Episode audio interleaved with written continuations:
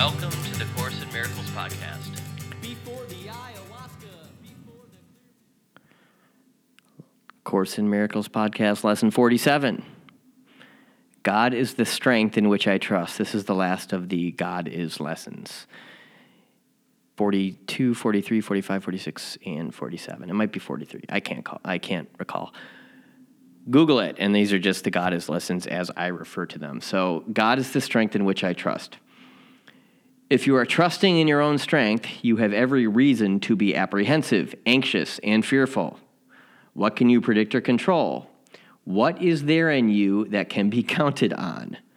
What would give you the ability to be aware of all the facets of any problem and to resolve them in such a way that only good can come of it? What is there in you that gives you the recognition of the right solution and the guarantee that it will be accomplished? Of yourself, you can do none of these things. To believe that you can is to put your trust where trust is unwarranted and to justify fear, anxiety, depression, anger, and sorrow. Who can put his faith in weakness and feel safe? Who can put his faith in strength and feel weak? Yet, who can put his faith in strength and feel weak? God is your safety in every circumstance. His voice speaks for him in all situations and in every aspect of all situations, telling you exactly what to do to call upon his strength and his protection. I'm going to read that again. His voice speaks for him in all situations and in every aspect of all situations, telling you exactly what to do to call upon his strength and his protection. So, this is a common thing in the 12 step programs. You're constantly reminding yourself throughout the day, Thy will be done. Thy will be done. Your will, not mine, be done. Thy will be done. Today, we will try to reach past your own weakness to the source of real strength. Four five minute practice periods are necessary today, and longer and more frequent ones are urged. So we're ramping up a little bit. We kind of backed off, and now we're ramping back up. Close your eyes and begin as usual by repeating the idea for the day. Then spend a minute or two in searching for situations in your life which you have invested with fear, dismissing each one by telling yourself, God is the strength in which I trust. So, what would be a common example? Money right? People, so many people have financial fear. Surrender it to God. Let God be the strength in which you trust. And if I didn't see examples of this stuff working, or if I didn't see examples of this stuff working in people's lives every single flippin' day, I'd be much less inclined to believe in God. But when you access God through some structure or some sort of program or some, you know, thought adjusting course, you do start to see things that you can in fact measure, right? Now try to slip past all concerns related to your own sense of inadequacy. It is obvious that any situation that causes you concern is associated with feelings of, inad- of inadequacy, for otherwise you would believe that you could deal with the situation successfully. It is not by trusting yourself that you will gain confidence, but the strength of God in you is successful in all things. The recognition of your own frailty is a necessary step in the correction of your errors. So that would be like step one of the 12 steps. We admitted we were powerless and that our lives had become unmanageable. We are, we are admitting complete frailty, right?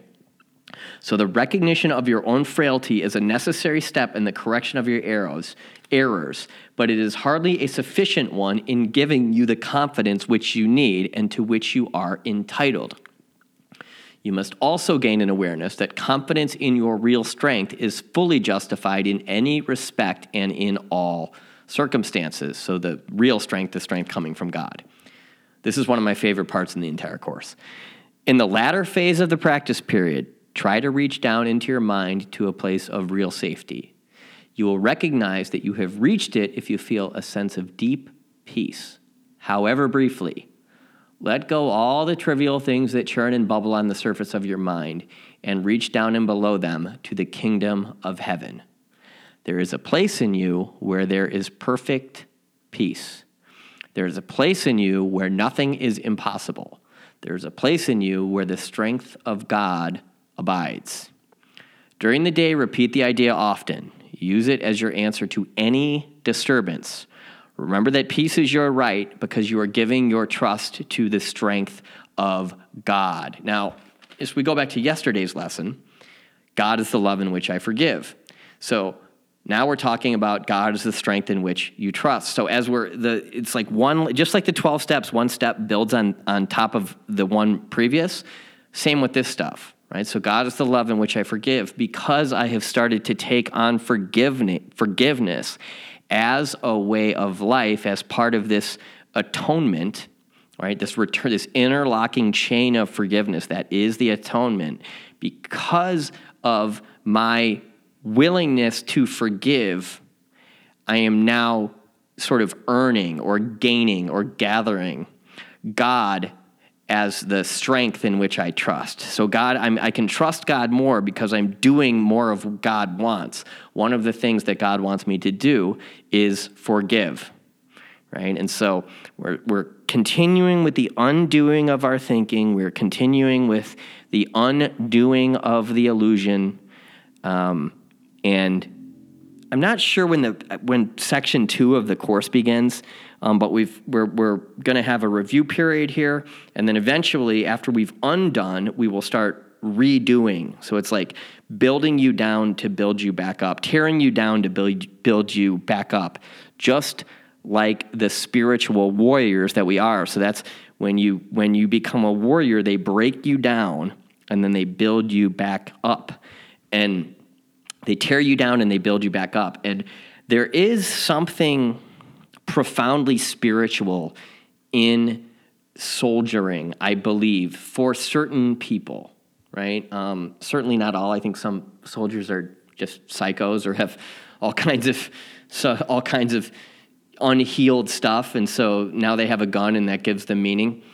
Um, there are, however, certain like actually my downstairs neighbor. He's a he's like a 20, 27 year old uh, Los Angeles firefighter in training, and he's just the he's just like the nicest guy. He's just married to he's he's got a little baby, and he's he's you know him and his wife have this he's probably baby's probably like a year old and he's just this really happy chill baby.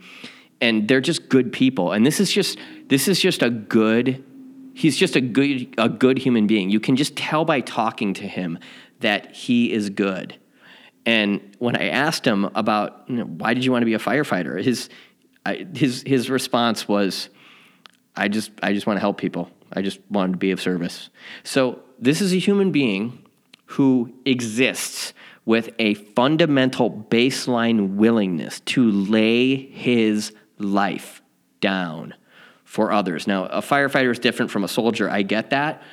But there is a, a spiritual uh, significance at play there, or something of enormous spiritual merit at play there, as is there with us when we apply these lessons in our daily lives. And I think, as I've mentioned before, like you will be tested. You start working this stuff, and you bet your ass uh, circumstances are going to arise that your ego perceives as less than favorable or disadvantageous. Is that a word?